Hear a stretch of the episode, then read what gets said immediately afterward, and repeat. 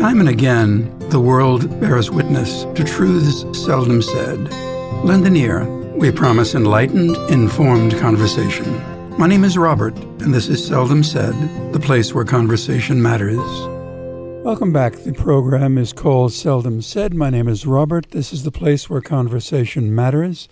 Special guest today, Mr. Cheuk Kwan, the past chairperson of the Toronto Association for Democracy in China. Cheuk, welcome to Seldom Said. Hello. It is our pleasure, I can assure you. I wonder if we can start with a bit of personal background who you are, where you've been, and what's brought you to this time and place in your life. Sure. Um, I was born in Hong Kong to parents who were native Hong Kongers. Uh, and of course, as you know, at that at that time, um, Hong Kong in the 1950s uh, was uh, a British crown colony. I've grown up in Singapore, Hong Kong, Japan, uh, and I came to the U.S. Uh, for university.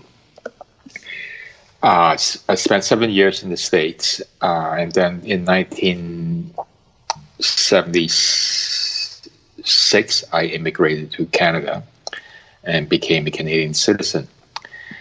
Uh, but in 1982, I uh, left Canada. I went back to Japan, um, and also I spent four years in Hong Kong between 85 and 89 before coming back to Canada again.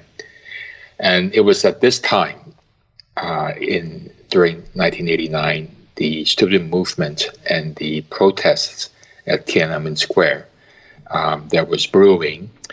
And I had the fortunate chance to witness uh, this student movement uh, basically uh, in the front row seat. Although I wasn't in Tiananmen Square, but Hong Kong was close enough uh, to be linked to what's happening in China. Uh, we get uh, more news from China than anybody else.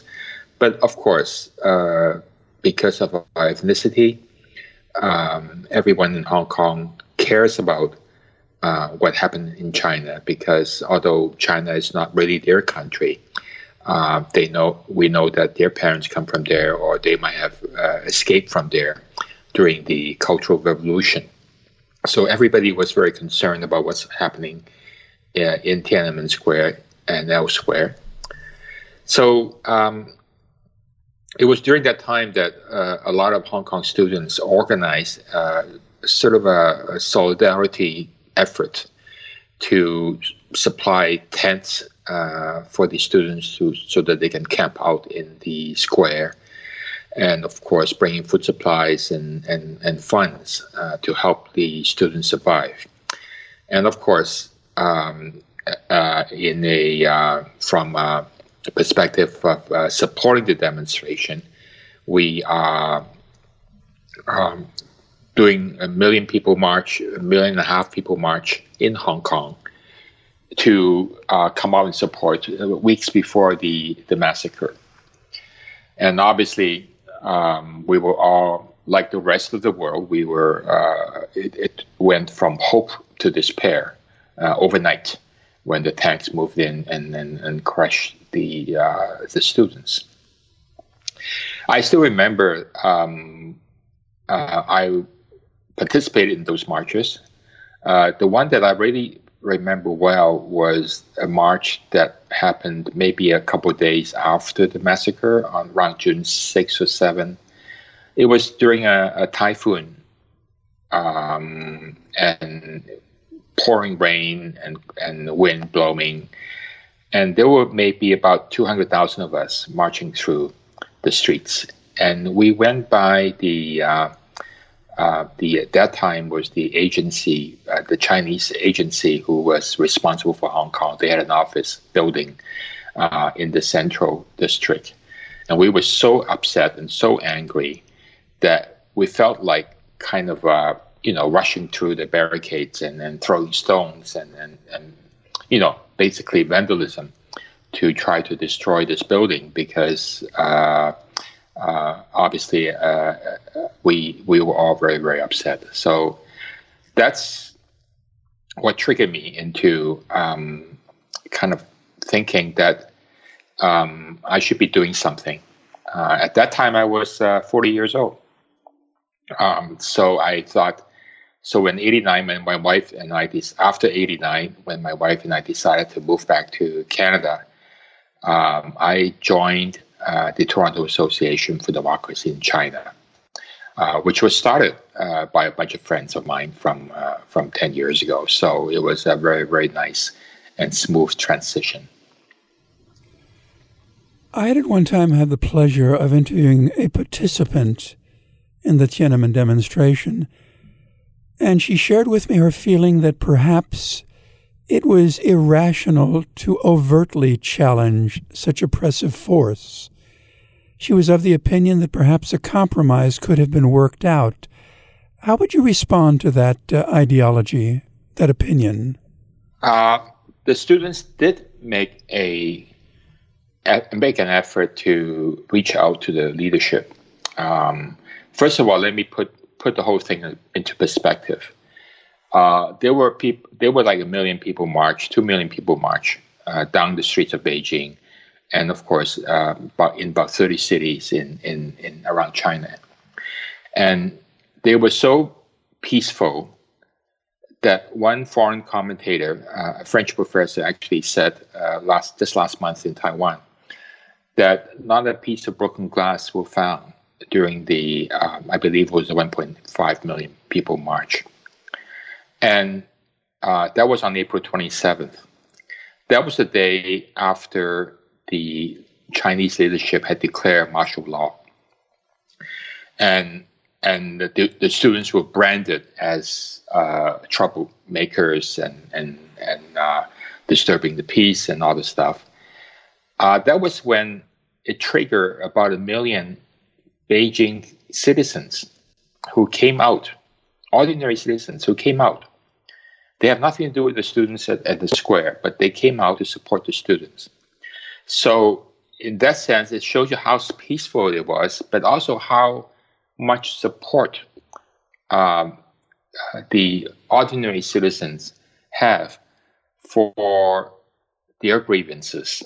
Uh, all they were looking for was end to corruption and a political reform um, that was much needed uh, after the 80s when the, at that time Premier Deng Xiaoping declared an open China and become uh, you know trading and, and starting to modernize. But they felt that there was inequality and there was uh, obviously uh, a suppression of freedom of expression so they thought, okay, you know, let's let's ask for these. These are not really, um, they are not overthrowing the government. They're obeying the constitution of the communist China. So there's nothing wrong. It's a it's a regular political process, other than the fact that because China was and still is authoritarian, um, they the only way they could get their grievances heard is uh, by marching and, and protesting in the square. Uh, so I, I, I, disagree with this person. I, I, I, think they did make a make a make a uh, um, effort. In fact, uh, one of the student leader, um, Wu'er Kaixi, uh, had uh, got invited to meet with the premier, Li Peng, uh, in the presidential palace at that time. Uh, but Li Peng was very dismissive. He was saying that you know you you guys have no no no no right to be doing this and all this stuff, and that really really sent a chasm um, between the students and and and the uh, and the leadership. And also that was probably the time then the the Chinese government uh, has been plotting to send their tanks in, uh, to um, crush the uh, peaceful protests, which led to the massacre. So I, I, think I think the students were all ready to reach out, but they were never listened to.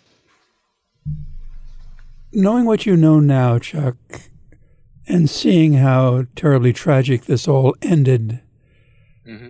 if you were a student leader in the square. Mm. Speaking of today, How would you advise the following? Um, I would still do the same thing. I, I know I've been in touch with um, many of the student leaders at that time, um, and I've always have been talking to them past 30 years about you know how they feel and so forth, and none of them have any regret. The only regret I might have uh, was that uh, perhaps they could retreat a little bit earlier uh, to prevent the bloodshed. But then, you know, you look at an, any revolution, any uh, sort of pro- progress in the society, um, there had to be a certain, how should I say, sacrifice to be made by those who are oppressed. And and if if there are two thoughts to this. One is that if we you know pull out and and fight uh, to live to fight for another day, that's certainly a very very rational decision. But however, would that get you anywhere um, for the next 30 years? We don't know. And that's all speculation. And, and a lot of people are the other way is that, well, uh, might be irrational, but at least uh, we can sacrifice a, a, a, you know a few thousand people, uh, bloodshed and whatnot. At least the message is conveyed, uh, if not to China, at least to the world.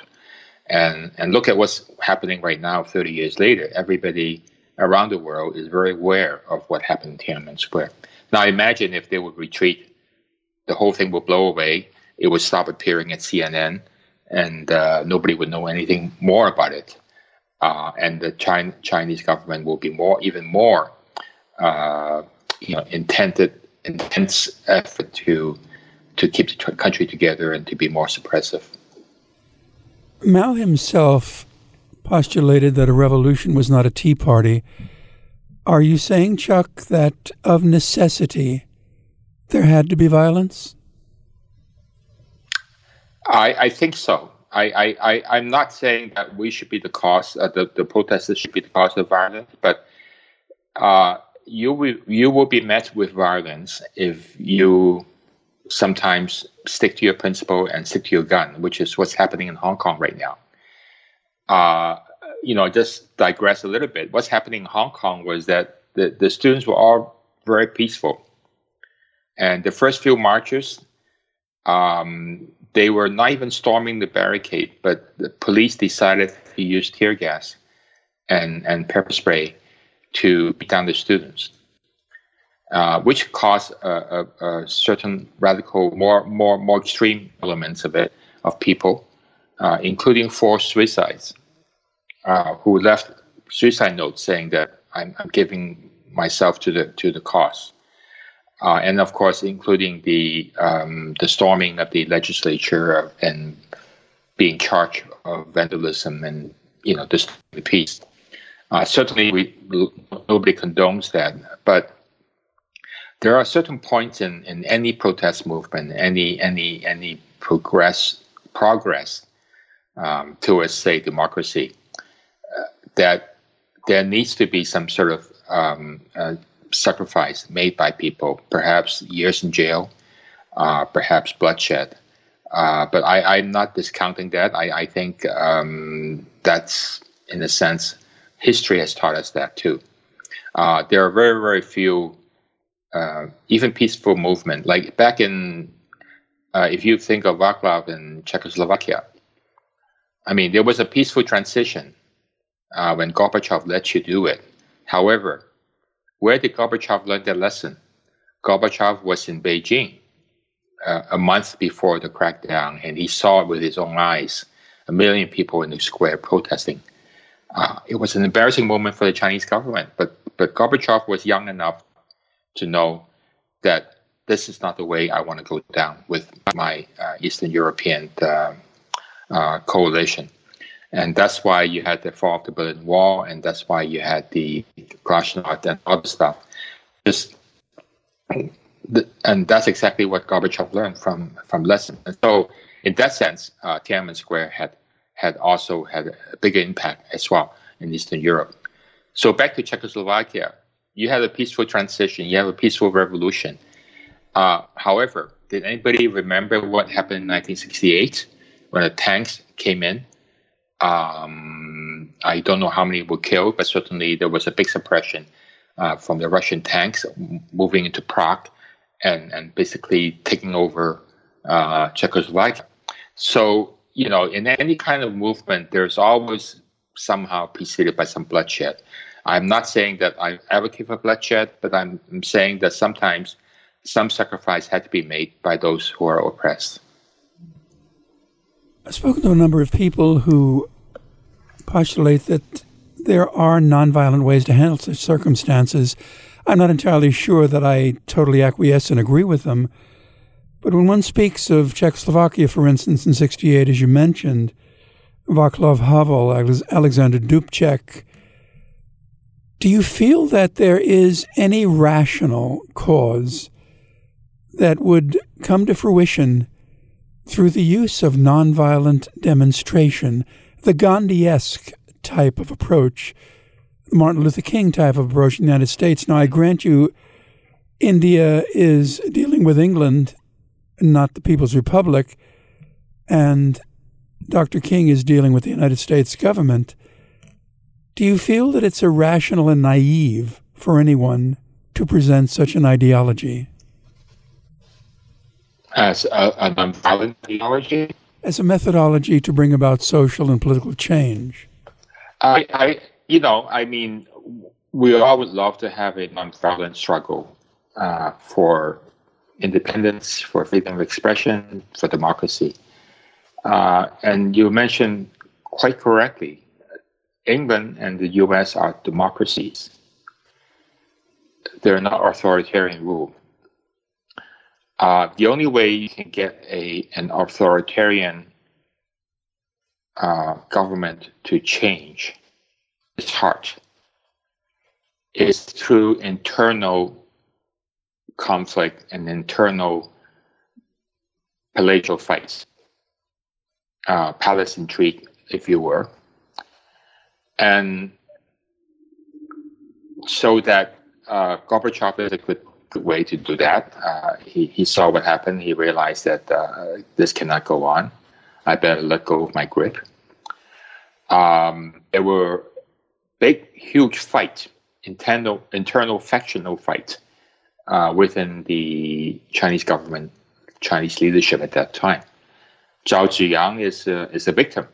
Uh, he was the premier at that time he went to the square and told uh, the students and in tears, saying, "I came too late. I came too late." Uh, but by that time, uh, the other faction, uh, the more um, the the Deng Xiaoping and the Li Peng faction, uh, the more uh, right wing faction, deep um, um, kind of decide that they will kick him out so Zhao Ziyang lost the battle, uh, and he spent his rest of his life under house arrest.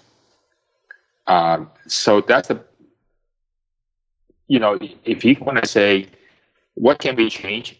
Yes, I, I think a nonviolent student protest will lead to a an internal fight uh, within the leadership as to what to do with these students, and that was all the students were looking for as well.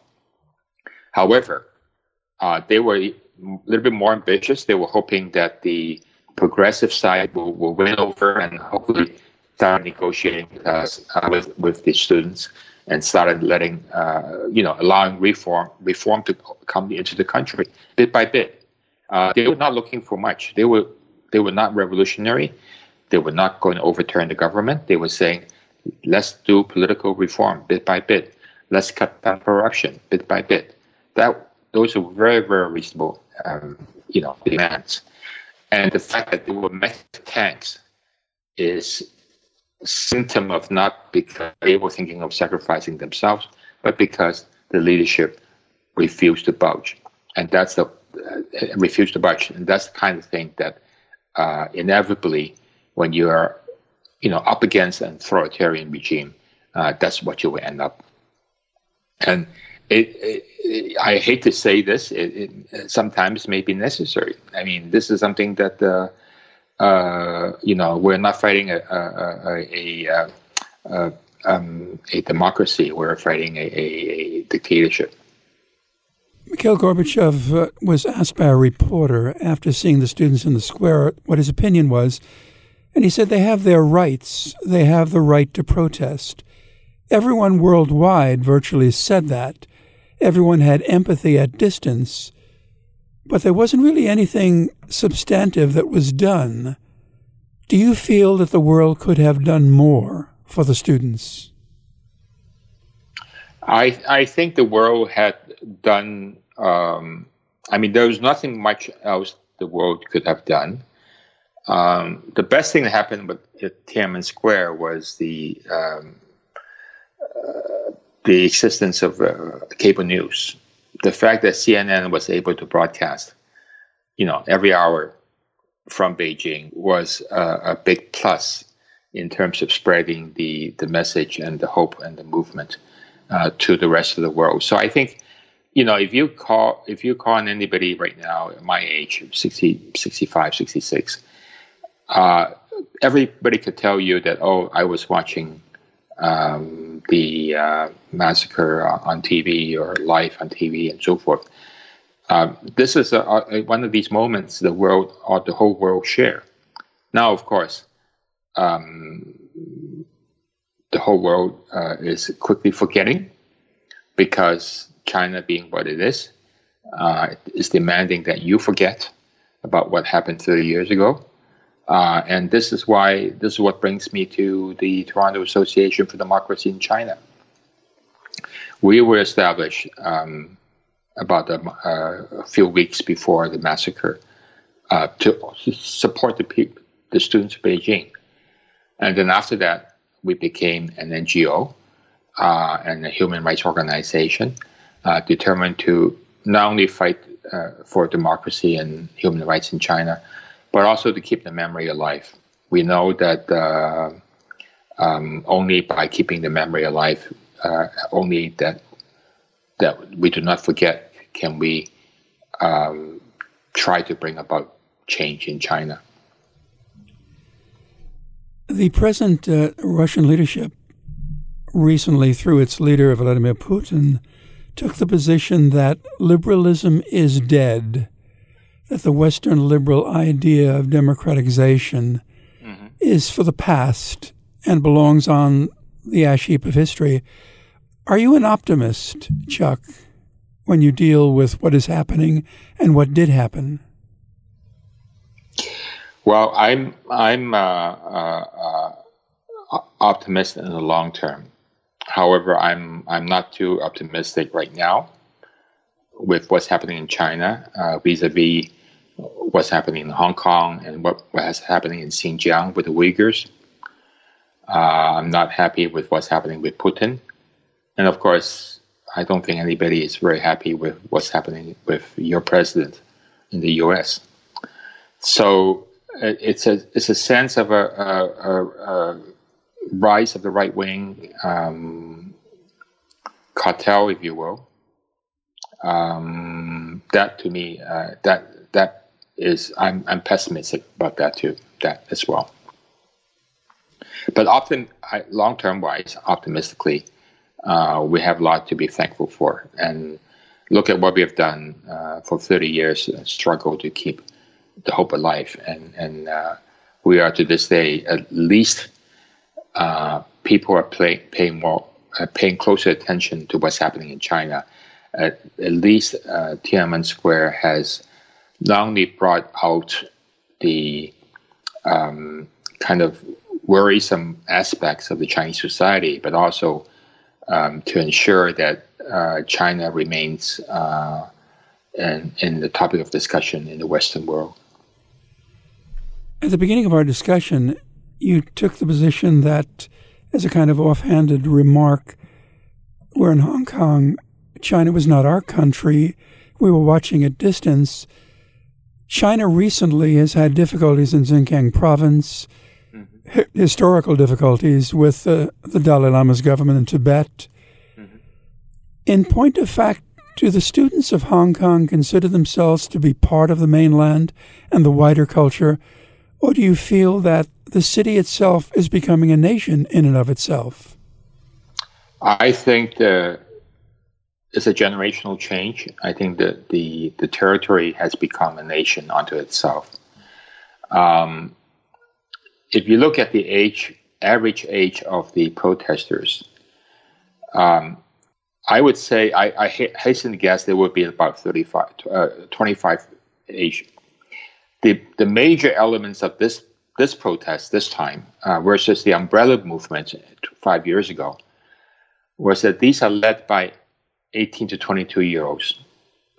Um, they have a, wonderfully mastered the art of leaderless uh, movement where uh, they they hide their identity.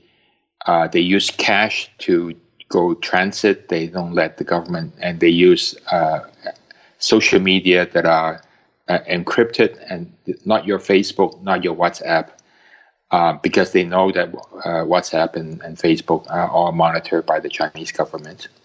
So they are very very smart this way, and and because many of them were born even after 1997, the handover from Hong Kong to China. So they know nothing about um, what happened before, but all they know is that they want to be a Hong Konger and not a Chinese. Um, in that sense, there's a big identity issue here, and I would say that's very, very generational, uh, and may even made more aware uh, than five years ago. Um, just to contrast, five years ago, um, the Hong Kong citizen occupied central and a, a, lot of the areas in Hong Kong for 97 days, three months of occupation with tents blocking the main thoroughfare. Um, you know, it's like having tents uh, on Fifth Avenue, for example, in New York. So, uh, so it, it caused a lot of disruption. Um, however, the government did not back down. And after a while, um, the, uh, uh, the, the citizens of Hong Kong were, were being a little bit fed up because the commute had been, you know, uh, you know, blocked and so forth. So at that time, they did not have a lot of sympathy, empathy from those who were not protesting. Uh, and also, the, a major point is that they were protesting against a a um, they were, they they wanted a direct election, a universal suffrage of Hong Kong people to directly elect their chief executive, who is now Carrie Lam. Uh, that to to a lot of people is a little bit uh, more abstract uh, than what's happening right now. What's happening this time is that they're protesting against the extradition treaty that gives Hong Kong police the power to arrest anyone that China wants them to arrest and send back to China for trial and for possibly punishment. And you can just imagine because China does not have a, uh, a, a fair judiciary, much less uh, China is of has habitually trump up charges of anything they, they want if they don't like what you're doing. Even like if you don't sing the national anthem correctly or you trample on, upon the Chinese flag, for example, those are crimes of the state that uh, any Hong Kong person can be whisked back into China and face the Chinese judicial system. So this is something that is very dear to the people. Like it, it it's really really hitting home to the uh, six and a half million population in, in, Hong Kong, and that's why the young people these days um, they have been uh, they they had the awareness was raised five years ago uh, with with umbrella movement. Now they decided to take things in their hands and say, look, we're we're Hong Kong and we no longer believe that China has any right over us, and we need to have our freedom of expression.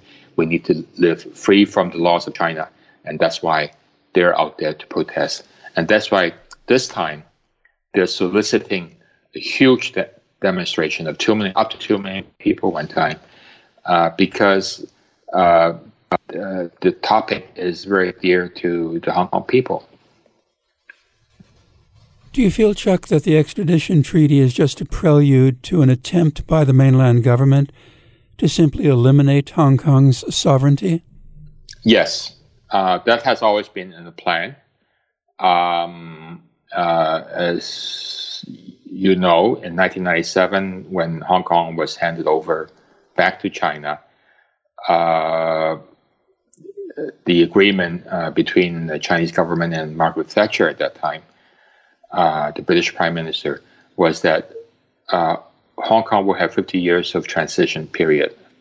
Uh, in at, at, the time, uh, the 50 years, it will have one country, two systems, meaning that Hong Kong, other than military, other than uh, national security, Hong Kong would have the freedom to uh, you know maintain the borders, uh, immigration, and, and giving out visas, independent of what China is doing, and of course uh, self government.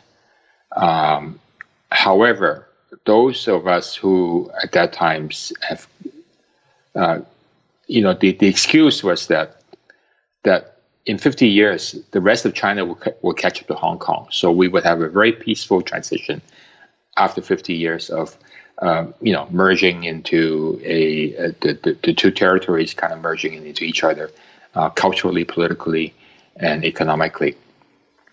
Um, but those of us who are aware of what's happening uh, inside China knew that that was a pretext. Um, what they really want if you deep down you can say that they don't care about Hong Kong. They want Shanghai to be the next Hong Kong. They they can abandon Hong Kong. It doesn't matter anymore to them because uh, China by this time has established uh, after Tiananmen Square has established enough clout and becoming the second superpower right now that Western nations have to kowtow to China and not the other way around. So China can now dictate what they want. If they say well, forget about putting your banking headquarters in, in, in Hong Kong. Put it in Shanghai. That's what they're trying to do right now to make Shanghai the next Hong Kong uh, in terms of economic sense. And Hong Kong to them is uh, a nuisance. Uh, six million people of nuisance, just like Taiwan is have been uh, all this history of China right now. Uh, as you know, China always wanted to take back Taiwan, and and uh, they've been using threats, they've been using military uh, threats as well. Uh, and Taiwan has been living for the last 60 years, 70 years in a kind of a, a balance, a very fine balance of be, maintaining the nationhood and yet uh, being forced to recognize that they are part of China. So, you know, how, how we juggle that, how they juggle that is, is actually uh, quite uh, another story. But that no doubt Hong Kong, uh, China is intended to take over Hong Kong, Macau, and Taiwan completely, as they have done with Tibet and Xinjiang. I must digress for a moment and ask uh, in passing, you mentioned that there was somewhat of a disappointment in regard to the activities of the United States and its government. What do you feel America should be to the world, expressly to a student on the streets of Hong Kong today? And what do you feel it is not doing? Are you talking about very general uh, situation vis-a-vis the leadership of the U.S.? We can speak in generalities, but uh, if you were to wish to, are there expressly points of interest and positive natures that could be formulated as policy that would be more assisting to the democracy movements in China are there things the American government should be doing that it is not? Uh, in generality, I, I, think, you know, back 30 years ago, everybody looked up to America. I mean, I, I would hasten to say, you know, even back three, four years ago, everybody looked up to America uh, in, in a sense of this is what they aspire to be. Uh, look at the way the Tiananmen students put up the uh, Goddess of Democracy, which is an a replica of the Statue of Liberty. They call it the Goddess of Democracy, but it is in fact uh, borrowed straight copy straight out of the Statue of Liberty. Uh, and I know that uh, you know in Hong Kong, people aspire to be um, to be to be where America is. So I think uh, in many ways, the last you know three or four years, America has lost its leadership um, in the world, and as a result, the influence is is now less so, um, in in especially in China in China. Um, with with respect to um, what's happening in uh, in um, in Hong Kong and, and and China, I think there's not much you can do um, in in a very detailed way but there's always something that America can do well. That is to to exert an influence on Chinese leadership. Unfortunately, we are now tied down to tariffs and and blocking high tech sales and so forth to the nitty gritty of trade. We're no longer uh, working on the area of. I mean, we should work on the trade area, but I think I think we have to have a balanced approach. You know, not only do you want to needle China on the trade, but also you need to take up a leadership and say to have enough moral leadership to tell the Chinese leadership leaders that you should not be doing this. Uh, and this is the message that we've been giving uh, to anyone who listen: is that um, uh, that to be a superpower, China needs to also have the twin foundation of human rights and democracy and the rule of law um, to to back back up what they have built. So without those, I think uh, the house of cards will fall. And so I think we need that message kind of enforced by by people like the, the U.S.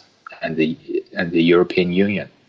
Uh, unfortunately, I don't think the U.S. is right now in the leadership in the moral leadership role in, in this way and and and Chinese government can now point to U.S. as the big um, evil uh, among the populace. I mean, in the 80s, uh, when China was opening up, when Deng Xiaoping came to Texas and wore his cowboy hat, um, um, you know, China looked to the U.S. They say that's where we want to be. We want to be a superpower. We want to be like like them and and the, the population of China wants to be like that too. They, they all want to come to the states and go to Harvard and Yale, um, and uh, and and and study and, and maybe go back and help the country. This is what happened with people like Liu Xiaobo and uh, Ai Weiwei and all these uh, artists and writers. They all came out in the 80s uh, to live and w- work and study in the states. Um, and but China can no uh, people in China now no, no longer trust um, the America um, America. Partially, it's brainwashing by the Chinese government, but partially they can see that uh, all U.S. doing is needling on this tariffs here, tariffs there. They're not providing kind of the moral leadership that the the, the that gives them any uh, hope or aspiration that they should go go after. There is a statement attributed to Martin Luther in a speech he made before the Office of Authority in Europe in 1517. He took the position that here I stand, I can do no other. There have been brave men throughout history who have taken stands that seem hopeless. Liu Xiaobo was perhaps such an individual. Can you, for the listening audience and those who are not aware of who he was and is, who is Liu Xiaobo? Liu Xiaobo was a writer, uh, a uh, literary critic, uh, an all-around intellectual. Um, he came to, he spent a few years in the States, uh, in a few universities uh, in terms of uh, research fellowship. He was at Columbia for a year or so. And as I mentioned, it was that generation right after the 1980s, beginning of begin to mid 1980s, uh, about four years before the uh, Tiananmen Square massacre, that a lot of people from China, a lot of intellectuals, a lot of artists, filmmakers, uh, well-known filmmakers, uh, they, they were in New York, for example, or Paris, or Berlin. Uh, they all went outside um, to learn from the West and because that's where you go. And Liu Xiaobo came here, uh, I, I, believe, on on a either a a, a, uh, a research fellowship uh, from Columbia, and he spent uh, a, a couple other institutions in the states. Um, before he was drawn back to China because of the uh, Tiananmen Square protest.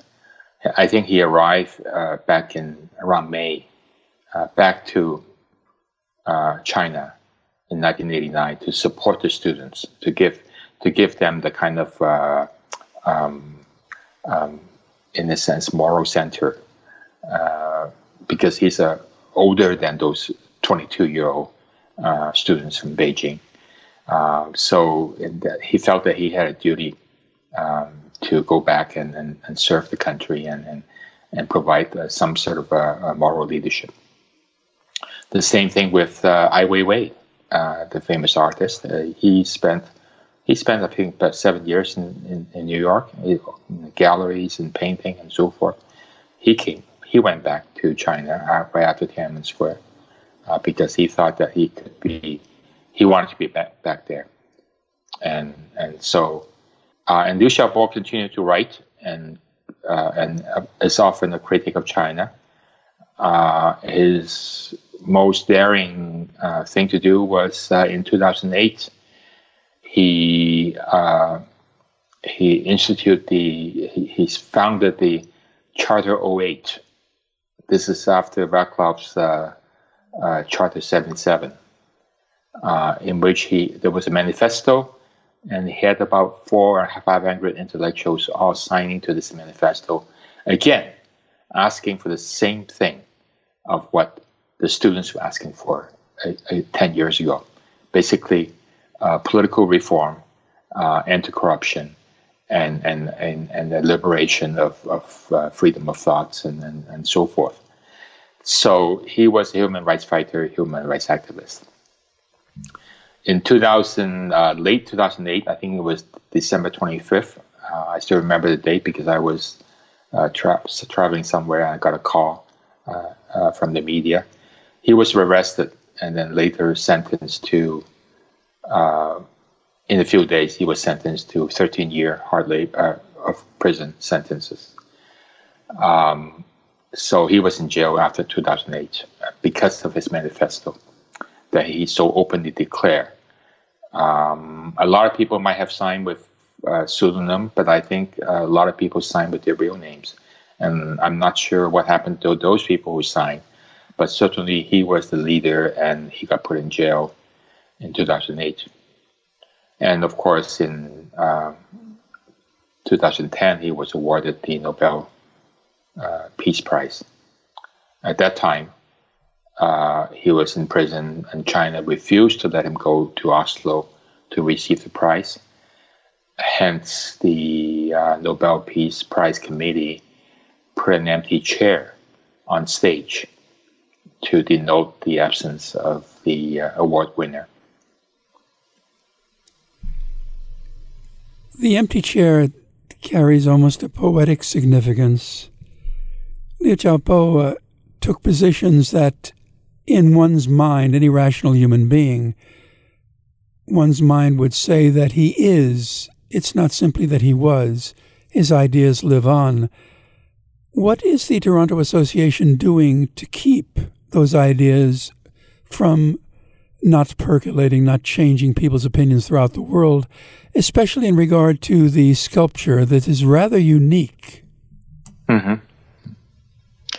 Um, just to go back uh, a little bit about what we have been doing the last 30 years. Obviously, uh, we've done a lot of lobbying work, uh, both at the United Nations in Geneva, and of course with the uh, our federal government in Canada, um, as well as other municipalities and provincial governments, uh, all in the mind of having a uh, trying to form the public opinion of what's happening in China and and and always fighting the battle of trade versus human rights. Um, this always tends to be uh, either or exclusively, uh, but we tend to think that trade can go with human rights and vice versa. So I don't think we've been. That's our message we've been sending to uh, in the uh, in our sort of society right now in Canada. But more importantly, uh, is to keep the memory alive. And I want here I want to quote um, Milan Kundera himself, a Czech writer, uh, who said the struggle of the oppressed versus the powerful is a struggle of memory against forgetting. Um, and uh, to your point, uh, we've been the chair is a way to the monument is a way to not forget what Liu Xiaobo has done to the world. Uh, so in that sense, uh, we have been keeping a vigil uh, last 30 years around June 4th. Every year we would have our anniversary march and, and candlelight vigil to commemorate uh, what happened in Tiananmen Square 30 years ago. Uh, this is something that we have been very successful. Uh, we've been known to be the has the second largest gathering of people on these uh, mem- um, anniversary events outside of Hong Kong. Uh, of course, pe- the numbers dwindle year by year uh, as people's memory are forgetting or, or, people just not too busy to come. But certainly, we want to keep the flame alive. Uh, with the Liu Xiaobo ch- empty chair, we have commissioned uh, Canadian sculptor Ruth Abernethy um, to build a bronze replica of the chair that was on the stage in, in Oslo. And we're going to erect it in the city of Ottawa, uh, the nation's capital. Um, and Ruth is a, a, a very well known Canadian sculptor. She's done iconic um, monuments and sculpture, uh, bronze sculpture. Uh, she, she did one for Glenn Gould uh, in front of uh, our, our uh, public broadcasters building. Uh, she did one for Oscar Peterson in Ottawa for the National Arts Center. And she has also done our Goddess of Democracy, um, life-size a bronze sculpture of the uh, Statue of Liberty like uh, monument that the students have put up in Tiananmen Square. And we put that into, uh, into one of our universities in, in Toronto. So uh, this is a continued tradition of us trying to keep the memory alive. And we want to make sure uh, this iconic empty chair is a reminder to the people of not only what Liu Xiaobo has done, but also what freedom of expression is all about. So, to this end, uh, we are teaming up with Amnesty International, uh, PEN Canada, and ourselves. So, uh, we are the three of us. Are, uh, we have raised funds from around the world, and and and and uh, uh, we will be erecting this uh, sculpture uh, on August 13th in the city of Ottawa.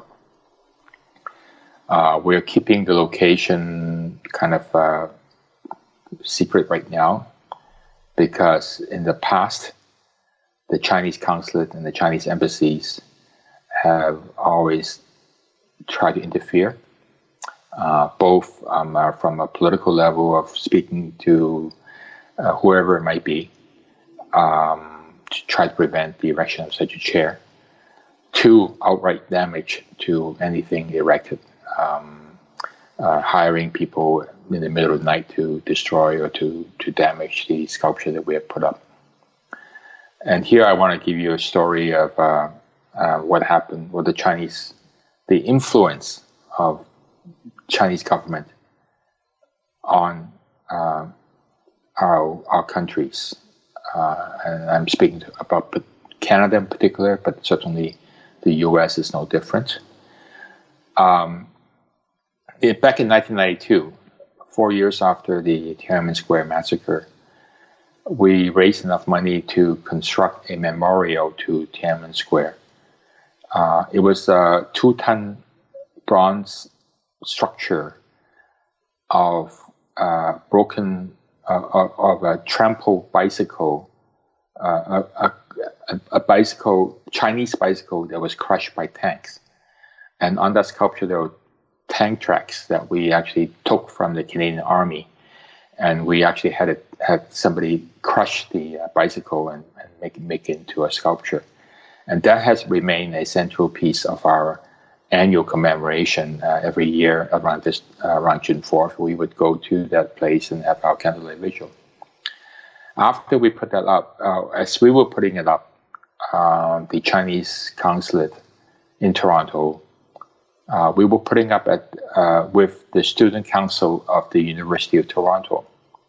So the Chinese consulate called the president of the University of Toronto and say, "Hey, you cannot allow this to go up because if you do, um, there will be consequences. Uh, you will not only damage Sino-Canadian relationship, but you will also hurt your chances of, for example, sending your professors on field trips to China, or you know having uh, any more exchanges between China and and, and Canada, uh, spe- specifically University of Toronto. But the president of University of Toronto at that time was very smart. He uh, he kind of said, "Well, in general, we do not interfere with the affairs of our student council. These are student affairs that the, a university president has no right to interfere." So, in one word, he summarized exactly what happened in Tiananmen Square. Uh, these were student protests, and uh, they would have every right to do that, and and you should listen to them. So, so in that sense it was a, a, chapter in one of our long history of, of, of uh, trying to be a watchdog over the democracy, democ- democratic development and, and human rights in China. Great American architect Frank Lloyd Wright once said that uh, one of the major features of any building, any sculpture, is the tactile feel that people have when they touch it. Is this empty chair going to be something that is available to personal, visceral relationship with the, with the observer, or will it be because of the circumstances of security be visible and yet removed from the person observing? Well, we actually want it to be like what Frank Lloyd Wright said. Uh, we want people to sit there. We want people to be, uh, you know, to reflect upon the situation uh, we have a quote um, carved into the uh, uh, granite base of the sculpture. Uh, basically, freedom of expression is fundamental of all the human rights in French, English, and Chinese. Uh, but more, more so, we want it to be a tactile monument that people can touch and feel and climb up to the chair. Uh, we encourage people to sit there. In fact, uh, we were installing the, uh, looking at the, uh, making the foundation that, um, just last week. we were thinking about how how sh- we should make it easier for people to climb up there and not have to, you know, take a big step or uh, um, and, and, so forth. So yes, we, we are we're trying to make this a, a, a monument. Uh, we will also have uh, um, explanation to what Liu who Liu was, what his ideas were. Is there going to be any effort by uh, your organization to keep Liu Xiaobo's writings alive, special commemorations at libraries, at universities, shelves and treatises put out that uh, his views. He wrote a beautiful sentence. He had the ability to present thoughts in the way of words mm-hmm. that not everyone does. Will there be an effort by your organization to promulgate and express that? Uh, there won't be. Um, just for just for a very simple reason, we don't have the resources. Uh, first of all, but I'm sure a lot of people around the world, um, including his wife Liu Xia, who is now in uh, Germany uh, in exile, uh, I'm sure that uh, uh, there will be lots of scholars, lots of institutions that will be preserving his legacy. We're doing our little part uh, to raise enough money to put up a, a, a sculpture um, that is a permanent sculpture uh, in Canada, at least to commemorate that. Uh, there are lesser sculpture right now, and I know that we, in Vancouver, uh, we casted a, a smaller sculpture uh, for Vancouver's uh, for our counterpart in Vancouver. But this is the by far the the biggest uh, uh and the more expensive um, um, monument that we have as as we know it in in Canada. You've mentioned not having the resources to do everything you'd like. One certainly can commiserate with that. For those in the listening audience who have an interest in some way in assisting, in contacting you, in taking advantage of your resources, how might they do, go about doing that? How might they do so? What advice well, can you give them? Uh, we're on website tadc.ca. TADC is in Toronto Association for Democracy in China.ca. Our Facebook at Toronto TADC.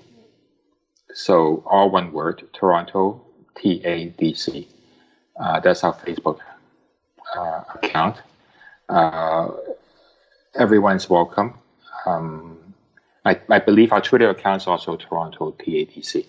Uh, so everyone is welcome to uh, uh, come to our come to our, our site or our Facebook account and, and, and commiserate and share with us.